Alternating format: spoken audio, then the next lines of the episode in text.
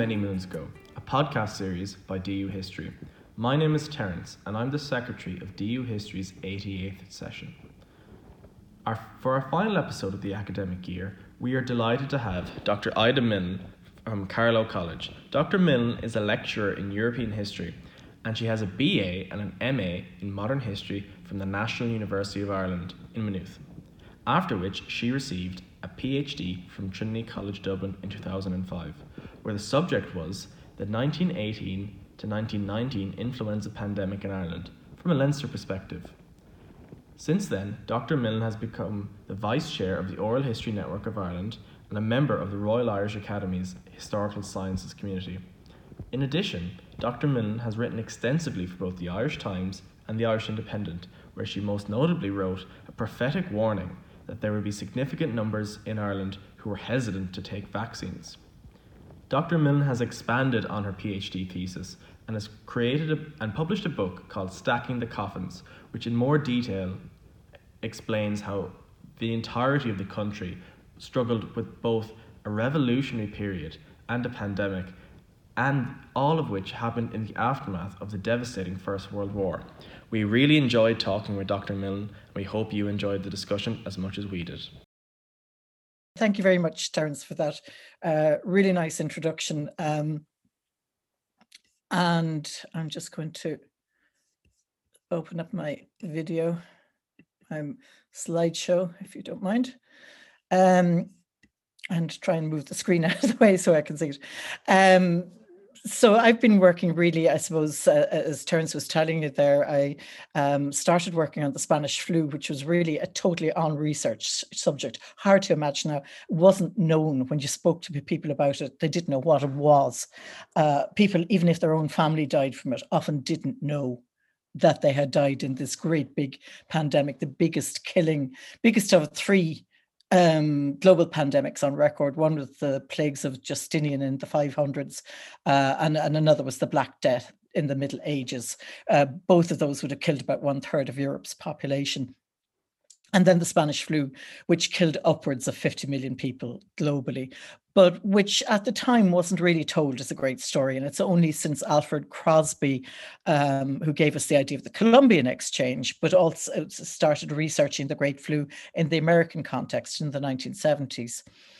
And we might talk about that afterwards in questions, the reasons why it was forgotten or, or kind of ignored by history, because I think it's really relevant to history students.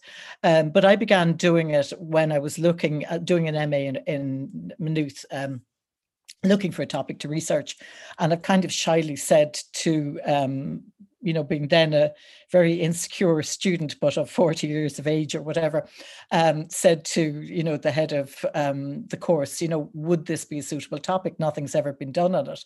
And it was Ray Gillespie. And he said, Are there the sources? And I said, Well, the newspapers are there because I'd worked in a newspaper office and I knew that there was, I worked in independent newspapers for 20 years before I went back in to study history again. Uh, and I knew that, that, that, these the newspapers had a lot of detail about it, so he said, "Go ahead." And on such a flimsy, flimsy premise has been based um, the past sixteen years of work. Even up as, as close as four years ago, uh, I was told I should really expand my research field, and it really took a pandemic to teach people who said things like that quite how silly what they what they said was. Um, are unknowing. I shouldn't say silly. It's perhaps the wrong word. Um, before we look at the history of it itself, I wonder: um, uh, is it useful to look? Does the 1918-19 flu and that should be the 2020 COVID-19 uh, crisis compare? Are the two crises comparable? Um, I'm just going to move this across my screen. Sorry, something there. There are many echoes. It was a different illness, but it did spread in very similar ways through, you know, um, coughs and sneezes and things like that.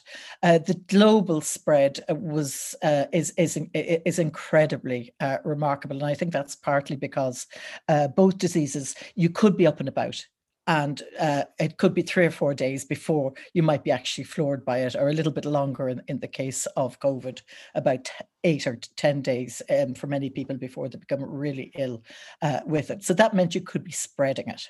And it also had quite a similar mo- mortality rate. rate uh, early last year before we started having things like lockdown and before medicine got better tabs on it. At that stage, it was killing about um, two out of every 100 people, which is about the same as Spanish flu in um, uh, many countries, um, apart from somewhere like the Inuit in Alaska, where it might kill half a village. Um, so there are many echoes, um, the social impact, the medical puzzle, just like now, medicine worked out of its skin trying to figure out what the hell was going on here and how can we keep patients alive. The way it overwhelmed health systems and um, then too there was a long 1918 flu um, some people i've interviewed um, including rb mcdowell the famous trinity junior dean i don't know whether you've ever heard of him or not um, he was 97 when i interviewed him so even by my standards he was old um, uh, but quite a character in Trinity. You should Google him and listen to him. He's very entertaining historian too, of course. Um, um, but he had to make a decision because he had long-term weakness of health, having caught it at five years of age. When he came to the time when he was choosing his career at 17 or 18, he felt that he couldn't um, choose going into law, which would have been the family profession. The army was definitely out, so he chose academia. And I don't think that's something that um, if you had delicate health now, you'd go into because it's only for, not for the faint-hearted. Um, it's not over yet, so we don't know whether the scale of death, illness, and ongoing damage to human bodies uh, will compare, but it's unlikely or less possible now than it was a year ago. Uh, but at the same time, the US figures from COVID are scarily close to the 1918 1919 figure. Um, they lost 670,000 in 1918 1919. They have already lost 560,000 now. Of course, their population is much bigger now than it was in 1918. I'm part of a, an international network of uh, historians, historical demographers, science writers, sociologists, geographers who have been working on Spanish flu, um, some of them for far longer than I have. Um, but we've been trying to raise awareness with MERS and SARS and other threats. Um, as Terence said, that that this something like this, it wasn't a matter of whether it would happen, but when and now even um, Dr. Mike Ryan of the WHO, the wonderful Dr. Mike Ryan. I've had the honor to share a panel with him, I think, three times now. Uh, and I keep threatening him with my oral history recorder. Um, he says that this will happen again. It could be even worse the next time. So we don't know yet what the mutations are going to do this. Um, but we've been trying to raise awareness of it. And in many ways, we're, we're quite fortunate that the centenary in 2018 gave us the opportunity uh, to at least warn medicine. And medicine were very keen to listen about it, uh, whereas the politicians weren't. And I think that's patently obvious now. And I do hope that it means that the study of health history will um, get a raised profile and be given much more, you know, even a dedicated lecture within a, most universities would be nice to see. Um, uh, because it's needed. It's, understanding these things helps us to understand an awful lot of, about society. Um, good, that's gone down to the bottom now. I was, it was called Spanish flu because Spain wasn't at war. Uh, so it wasn't affected by wartime censorship. Now, wartime censorship was quite limited in some countries, like, for example, Ireland. Um, but by the time it infected Alfonso XIII, this guy on the right hand side here, a 31 year old Spanish king, it had already weakened the German, the French, the US, and the British armies.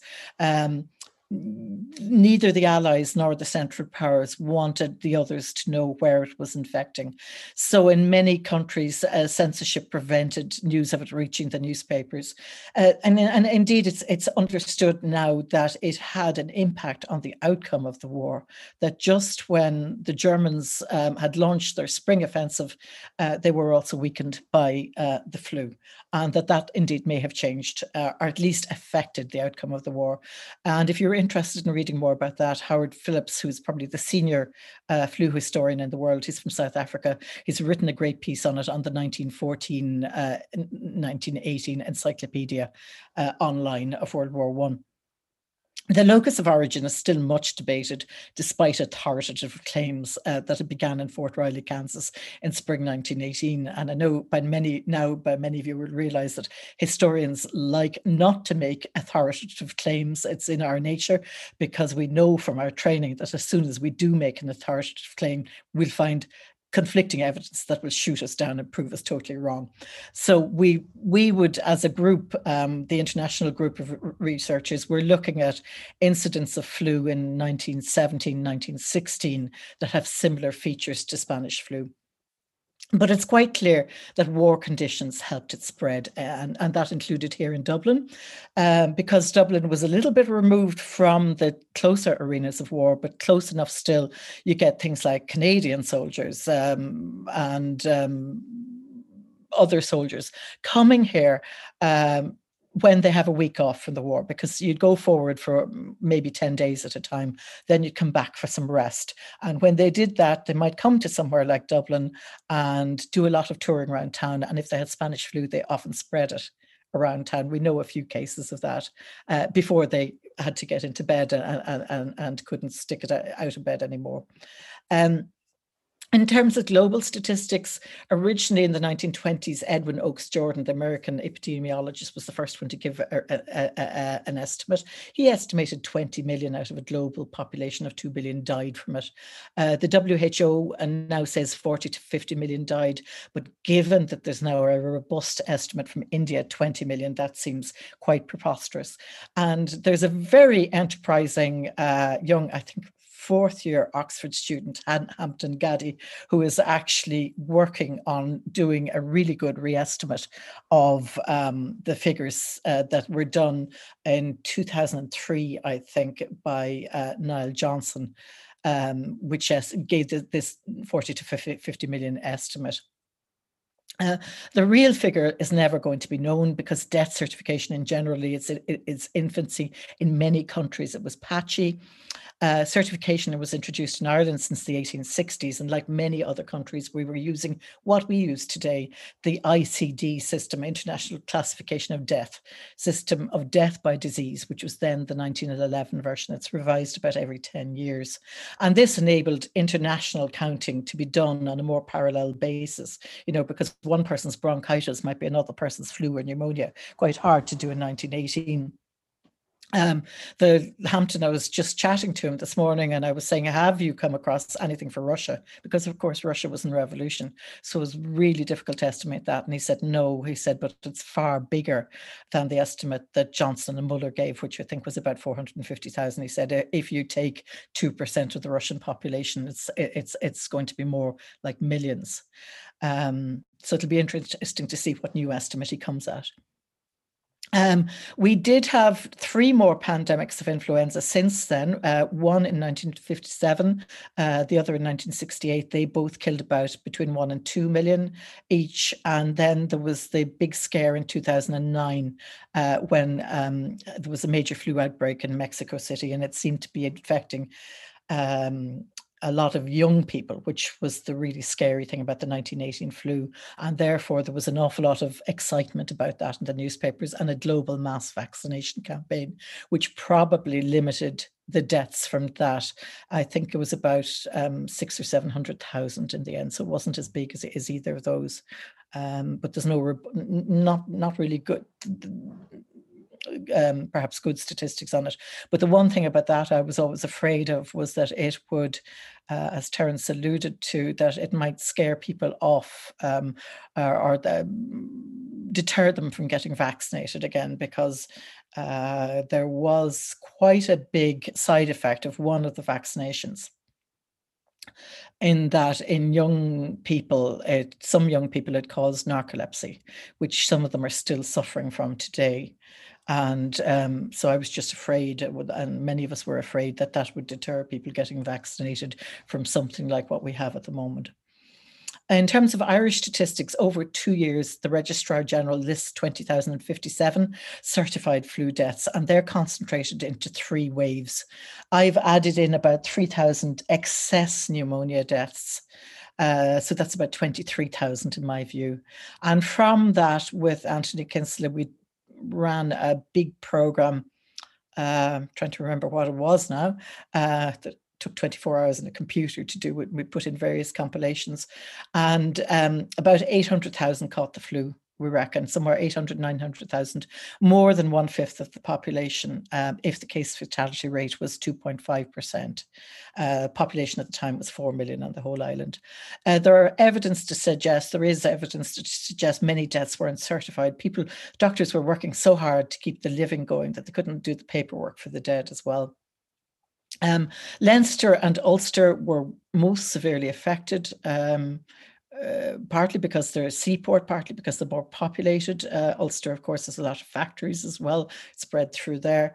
Uh, Kildare had the highest county death rate uh, in Ireland. Uh, Dublin and Donegal were really badly affected in all three waves for various local reasons, mainly to do with the fact Lough Swilly had the Navy based in Donegal at the time and to protect sheltering from convoys uh, sorry, sheltering from uh, U-boats, the German U-boats, which were attacking um, all sorts of shipping in the Irish Sea. And Dublin, of course, then had just so much traffic continuously going through it.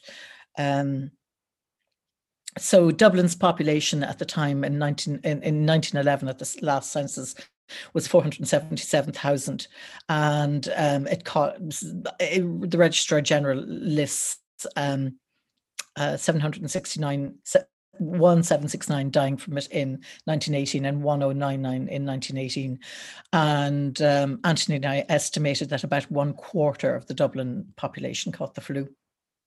So I've read part of my thing was bef- uh, to my PhD was before the newspapers went online in the wonderful Irish News Archive, and um, I read all the microfilm um, for every newspaper in Leinster and many other newspapers around the country on hard film in the, in, in, in the National Library. It was a really tough task. Um, and a lot of it I had to read sideways as well. Um, so um, they have a very similar pattern when you read them as it goes through an area through villages towns and city suburbs entire areas will go quiet um, in Dublin, Howth uh, was then a major shipping uh, port. Passenger ferries went in and out of it. Uh, Kingstown, of course, Laoghaire uh, also. Uh, they were um, really badly affected uh, early on. Um, in common with other port towns along the east coast, you know, like Dundalk and of course Belfast. Um, commerce was still, shops struggled to stay open. There's loads of stories in all the newspapers of shop workers of all types dying.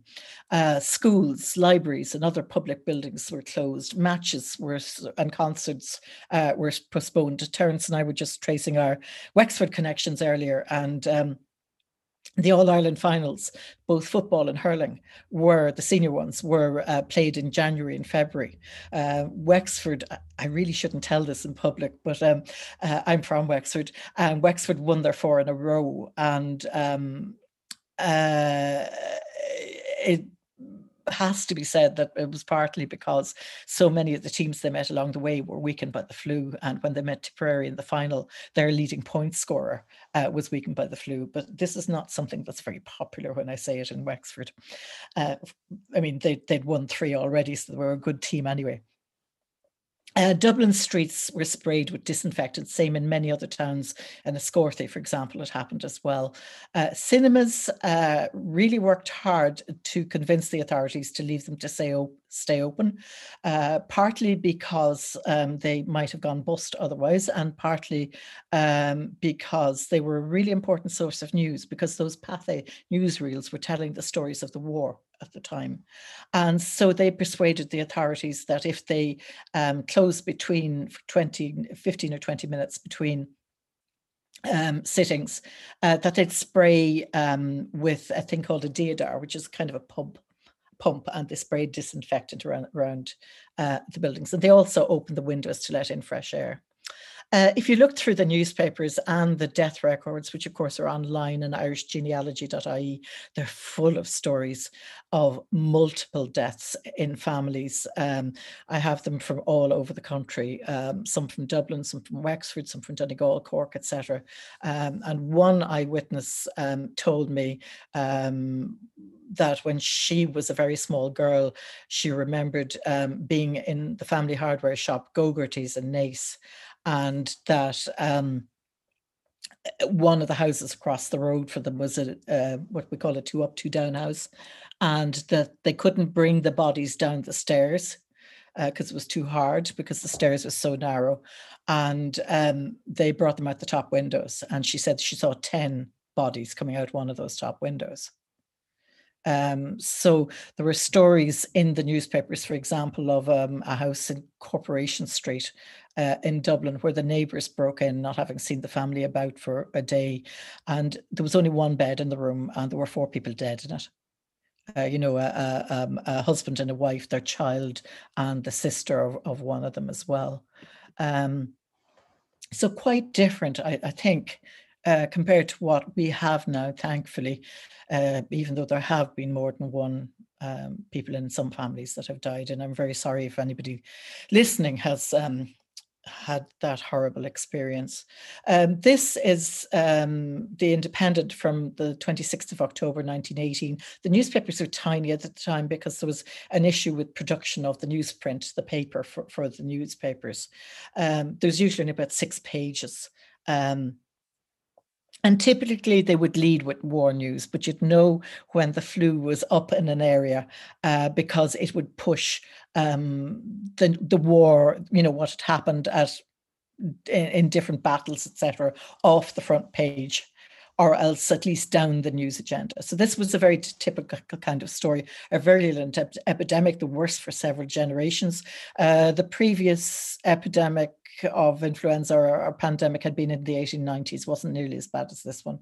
A scarcity of doctors, because of course many doctors were away at the war, demand for the release of interned men. And that was because some of those doctors, um, some doctors uh, had been um, interned because of their um, involvement in the German plot, uh, which was a trumped up charge against um, people who were active in the anti conscription campaign at the time. And then church prayers ordered. Um, at one stage, um, it was so serious um, that the Catholic Archbishop of Dublin, um, Willie Walsh, very socially aware man, uh, said that people shouldn't um, abstain for the 1st of November, this is the Feast of All Saints, um, and that if there was a real risk of infection, they shouldn't bring the corpse into a church for the funeral. Um, so this is some headlines from the Evening Herald um, throughout the, the influenza period. So you just get the scourge, the danger of anxiety. You get that all the time, like the panic uh, when is this going to end? Because it kept coming back in wave after wave, and um, you know they kept saying the newspapers would say, "When will will this ever go away? Even after three waves, will we have another one?" And again, this is something we really understand now too. You know the kind of frustration and and um, fear combined. Uh, this is a paper from the Irish Times, just a few headlines from the, or a few stories from the Irish Times, 31st of October, which is at the peak of the second wave in Dublin. So there's no cause for panic. And again, you see this, and I think we've seen this now too, that um, you often see both the journalists and the doctors who are talking about it and are saying, um, now there's no need to panic, even though it seems really bad at the moment. And what you know internally they're doing is panicking like heck you know it's just like you um, see a kind of a controlled response from our you know um, from NPHET and the various news briefings we get at the moment. So while a healthy spirit of optimism prevails amongst the citizens generally that dublin has passed um, through the worst phase of the influenza epidemic, there is as yet no tangible evidence of the wished for decline. A tour of any part of the city and a few questions directed to medical practitioners elicit the information that the number of victims continues exceptionally high. And then they go on to say that, that yet the headline is no cause for panic you know, and they're worried hell. Um, one of the big heroes who came out of this epidemic, the Tony Holohans or whatever, was Sir Charles Cameron. I'll talk about him in a minute, but he was the Dublin Chief Medical Officer of Health uh, and became really beloved of journalists because he was really good at giving really clear, simple communication. Uh, so you think there, the effects in the legal circles over the right hand side, they also discuss um, how the shipping offices at the docks are knocked out. And then here, this one I love is a germicidal campaign, of course, the language of war. Uh, disinfection and purification are the watchwords just now with housekeepers and managers of all sorts of businesses at the time the deadly microorganism has given the influenza its present reign of terror. So they're talking there about how various buildings and private houses were being disinfected. And on the left hand side, then they're talking about just how busy the hospitals are and that there are 1,500 people uh, currently uh, seriously ill in hospitals with it in Dublin.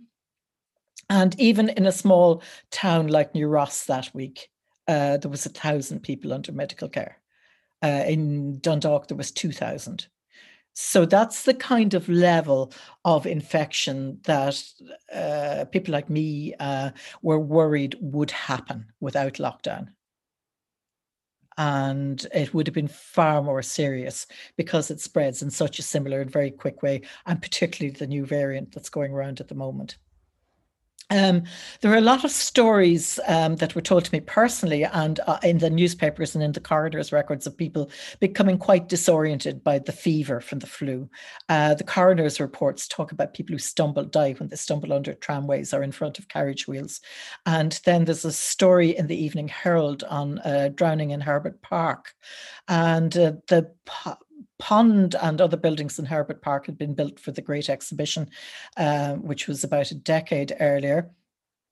And the pond is really shallow. So this poor man um, got up out of his sick bed and went over, was crossing the park um, to go and get medicine from the pharmacy for himself and his wife, and keeled over in the pond and drowned. And I mean, if he'd even rolled over, he would have survived. Um, but he just fell face down into the pond, and and and that was that. It's really shallow, you know. It's it's less than a foot deep. Um, two maps I'm going to show 1918, 1919. They give the rates of death by county per thousand head of population, uh, with the more orange bit being the, the, the higher numbers. So you can see here um, uh, the first wave was really from around Donegal down as far as, as Dublin, uh, infecting a lot around Belfast. And the first news reports really come from Belfast, where they talk about the tram workers being sick. Uh, the second wave, then it moved downwards again from uh, along this this same area here again, but all the way down into uh, the rest of Leinster. Kildare becomes very bad, Wexford becomes very bad, Wicklow as well at that stage, and beginning to spread across over into Kilkenny, etc. And then in 1919, in the third wave, it broadly spreads um, westward. Donegal again very badly affected, but places like Mayo and the southwest are badly affected. Uh, Longford looks high there, but I think it was about 10 new deaths because Longford's population is so small. It, it, it makes it, uh, it's a bit of a, an anomaly there. County Clare had very few deaths in, in either year. And um, again, you're trying to figure out the reasons for that. And I thought it might be something to do with the West Clare Railway. I don't know if you guys are familiar with the Percy French song, Are You Right There, Michael, which talks about the West Clare Railway always breaking down. We don't know whether the old engine will hold together. It's a funny song, well worth looking up. But more recently, I found out that there was a lot of military suppression in um, uh, Clare at the time and so the roads were actually physically broken up. And um, i know this because um, uh, a family relative um, died um, up here uh, of my in-laws died uh, in sligo. And uh, the mother of a small girl was born prematurely because of the flu. And she was taken down the little girl uh, only two pounds weight was taken down in a shoebox uh, lined with cotton wool to keep her warm, all the way down to Ennis, uh, where her uncle um, walked in from Cooraclare in West Clare to Ennis to pick her up. And he had to walk even though he owned a pony and trap because the roads were cut up. uh, to pick her up. And he organized because I don't know if you know much about the uh, one of the issues with small babies. Um, is maintaining their heat because they've no body fat to maintain heat. And so he had arranged with houses along the way um, to light a fire uh, so that she could recover her heat before he brought her on to the next house. And that way she survived until she was in her 80s. She was a publican and often told the story. Um, this um, um, here is the three waves of Spanish flu and pneumonia deaths in Dublin between January 1918 and June 1919. So you see the first one here on the left is the first wave, which is in uh, May, June, uh, early July 1918. The second one is October uh, to December um, 1918, and then the third one is in the spring. It's not as bad in Dublin as as the second wave was. Um, who are most vulnerable to catching the disease and dying for it? Well, it goes by age, occupation of the family, um, income earner, and class, including the conditions of poverty. These are the principal factors which contributed to infection and to death. Um, and here you see it's quite different to COVID. Uh, the older people seem to have some immunity from uh, an earlier disease. This is a speculation that goes, but the people it killed were actually quite close to your age, um, the um, 20 to 35 year olds were most badly hit. And people would talk constantly, say constantly, oh, that's because they might have been soldiers in the war. Well, no, a lot of sports people were killed um, I had a, a, Louth County footballer, a Wicklow County footballer, a Clare County footballer uh, were all ki- killed by it. Uh, there was a Kildare champion chammer, ham, champion hammer thrower was killed by it. A couple of Wexford's handballers were killed by it.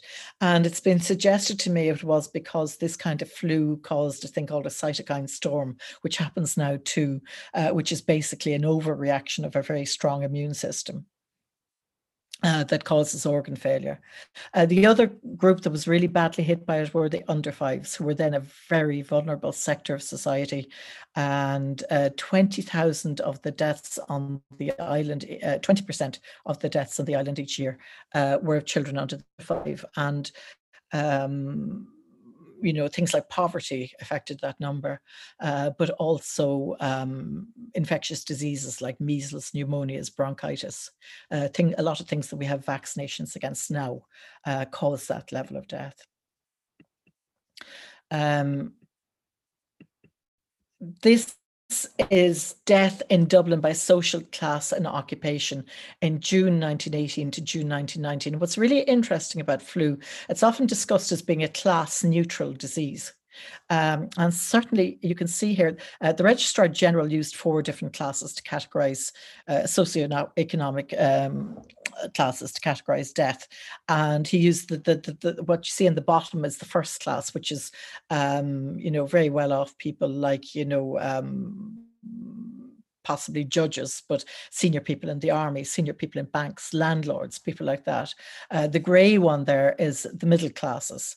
Uh, the blue one, uh, the paler blue one is art artisan workers, so like um, craftspeople and plumbers and things like that, and petty shopkeepers. And then the darker blue one um, is the lower class, the, the, the working class, which was very broadly defined then, the biggest class by a long shot, um, but also uh, it included people like the police, um, shop workers rather than the shopkeepers, um, as well as what we would today call the the, the labouring, um, the working class, uh, which would be people maybe who would be paid to work by the hour or the day.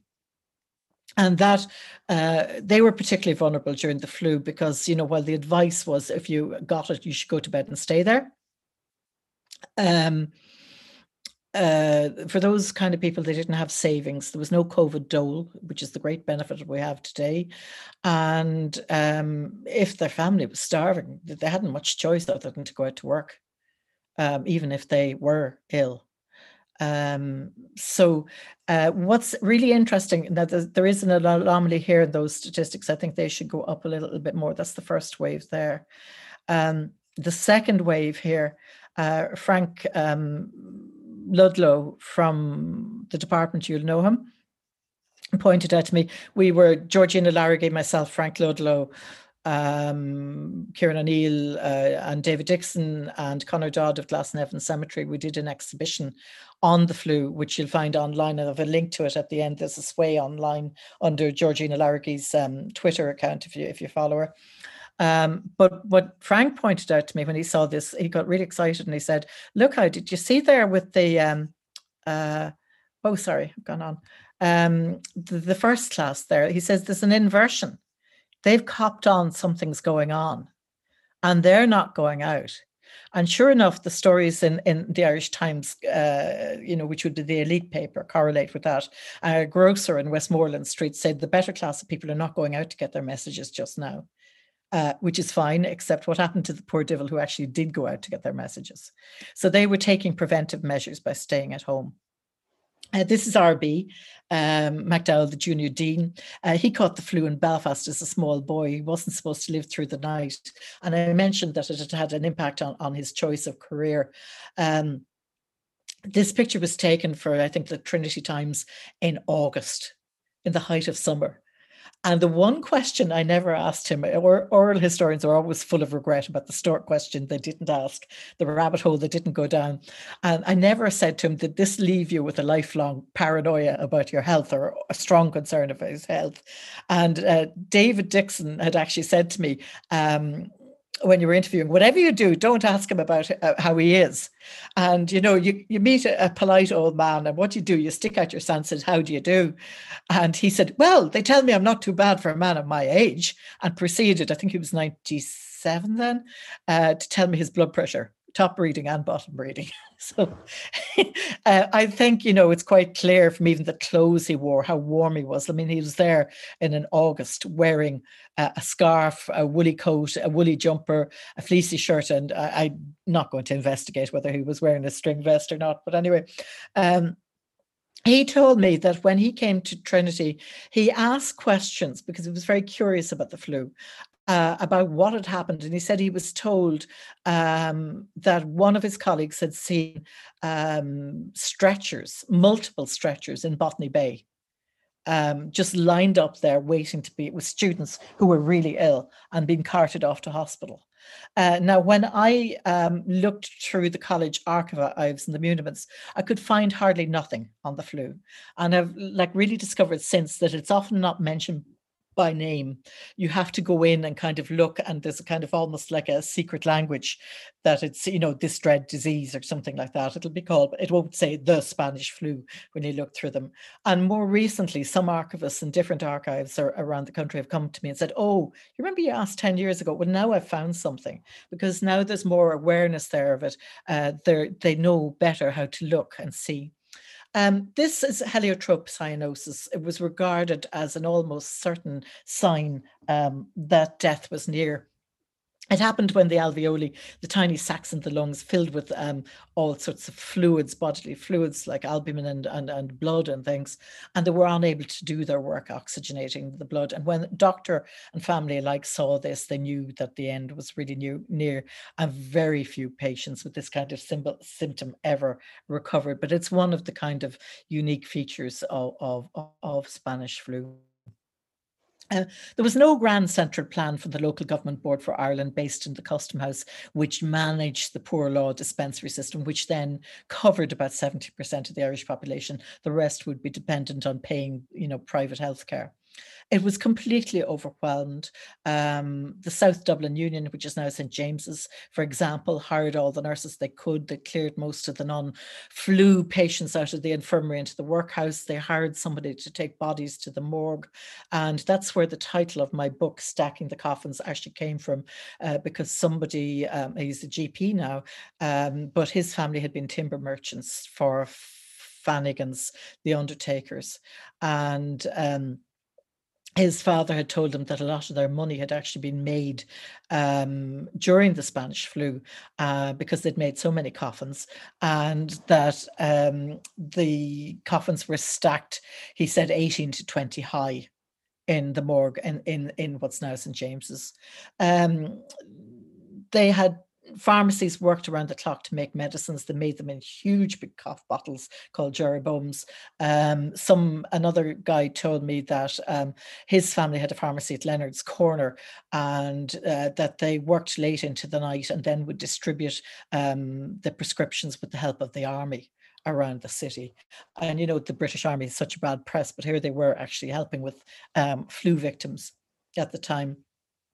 Um, hospitals were completely overwhelmed with numbers as the Adelaide's uh, records uh, show hospital records from the time of a lot of survival issues. So if you ever see any, any um, I found some actually in a, a hotel in, in Lucan one time, uh, found the Mater Hospital records there and was able to save them. And the same thing with um, the Cork Fever Hospital records. I found some of them as well. Um, uh, they were actually in good hands, but they needed to be archived properly. Uh, so D.W. McNamara is one of the few doctor's accounts I have of it. So if you have any, you come across any, I'm still looking for them. Um, he writes of work uh, working in the Mater as a junior house doctor. He wrote in the 1950s, and of the hospital turning over most of the wards there to treat flu patients.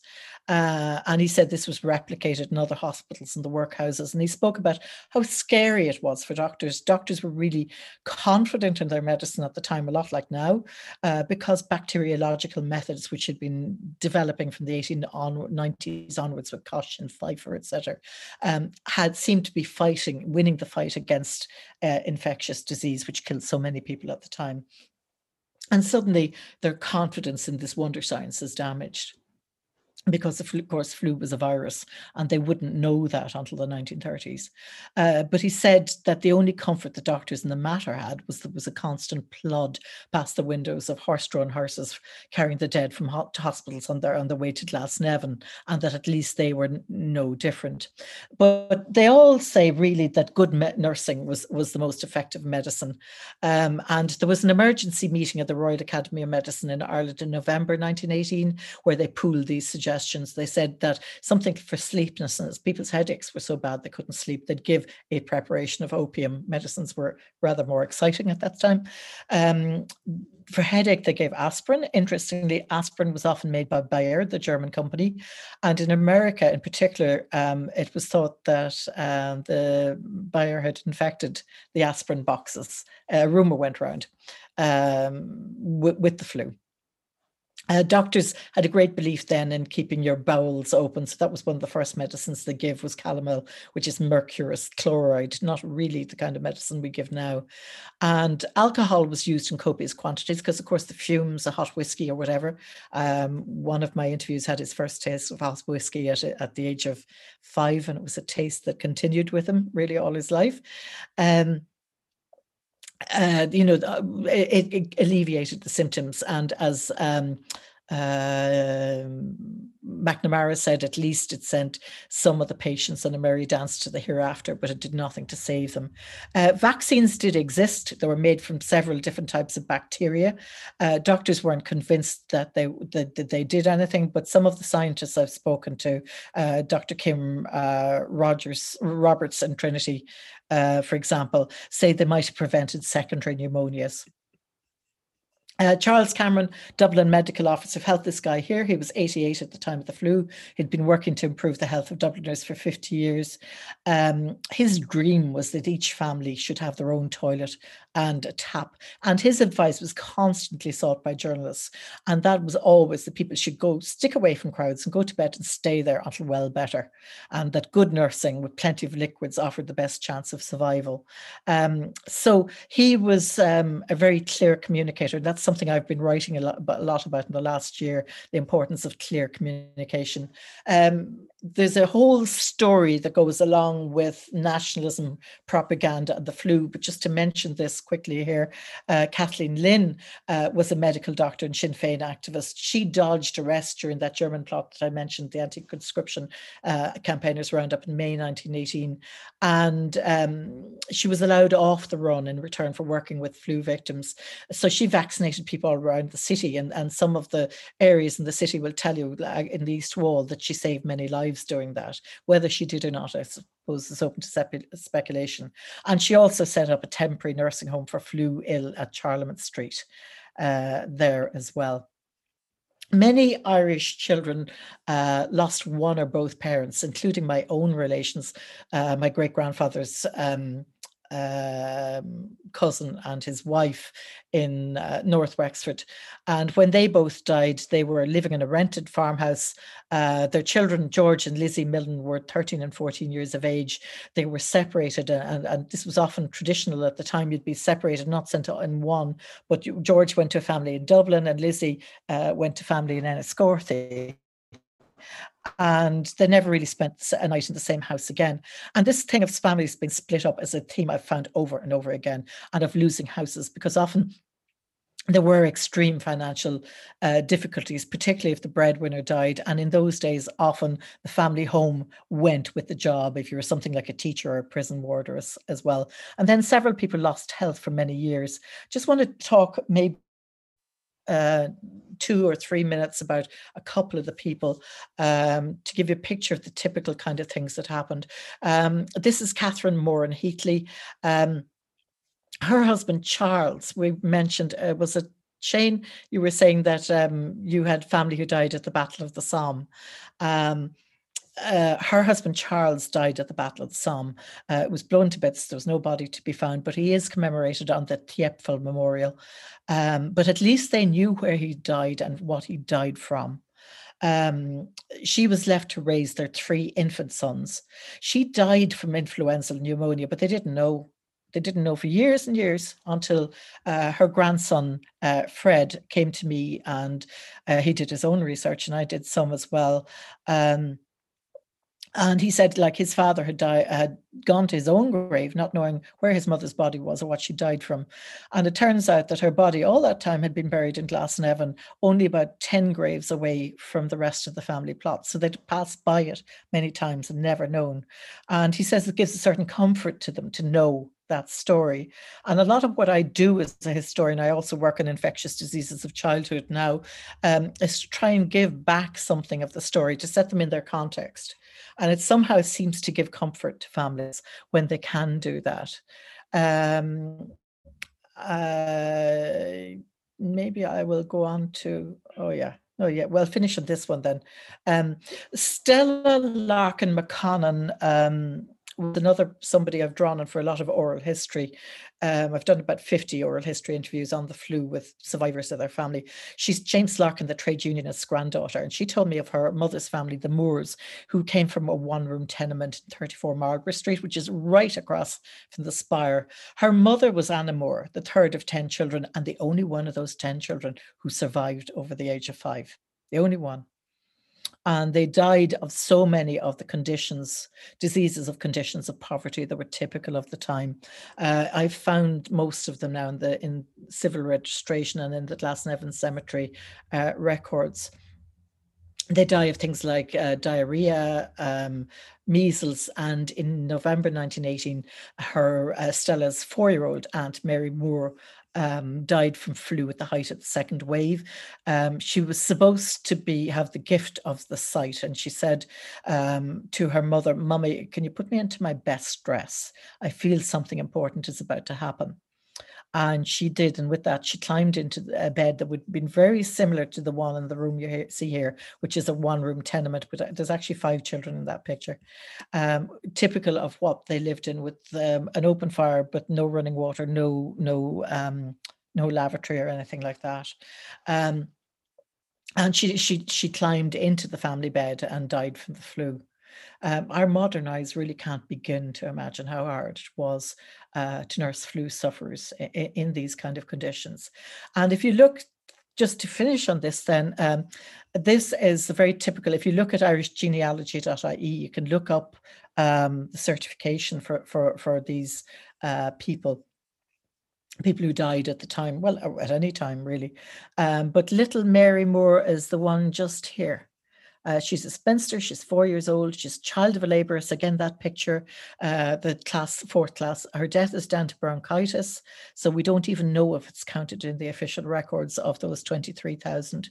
Um, and then it's um, it's listed by B. Fitzpatrick, who couldn't actually write. So it's uh, across her mark, who was present at, at her death. and she died in um, the 14th of November. But the rest of them on that page, it's really a picture of how poignant it was at the time. Here is little Michael Fogarty, a bachelor, six years of age, died from bronchopneumonia and meningitis, probably flu as well, child of a clerk. Uh, this little boy, Joseph Goggins, a bachelor, three years old, child of a soldier, bronchopneumonia, heart failure, same thing again. Uh, Anna Mahan um, uh, 31 years of age, wife of a pork butcher, dies of influenza. Um, and then this one here is Mary um, Hayburn, I think it is, 15 year old child, daughter of a labour, and influenza again. Um, so I had a couple more. The big question for now um, it was an influenza A H1N1 inf- virus that was new to the human population. It spread over two to three years to most parts of the world, so it no longer, longer had pandemic capabilities.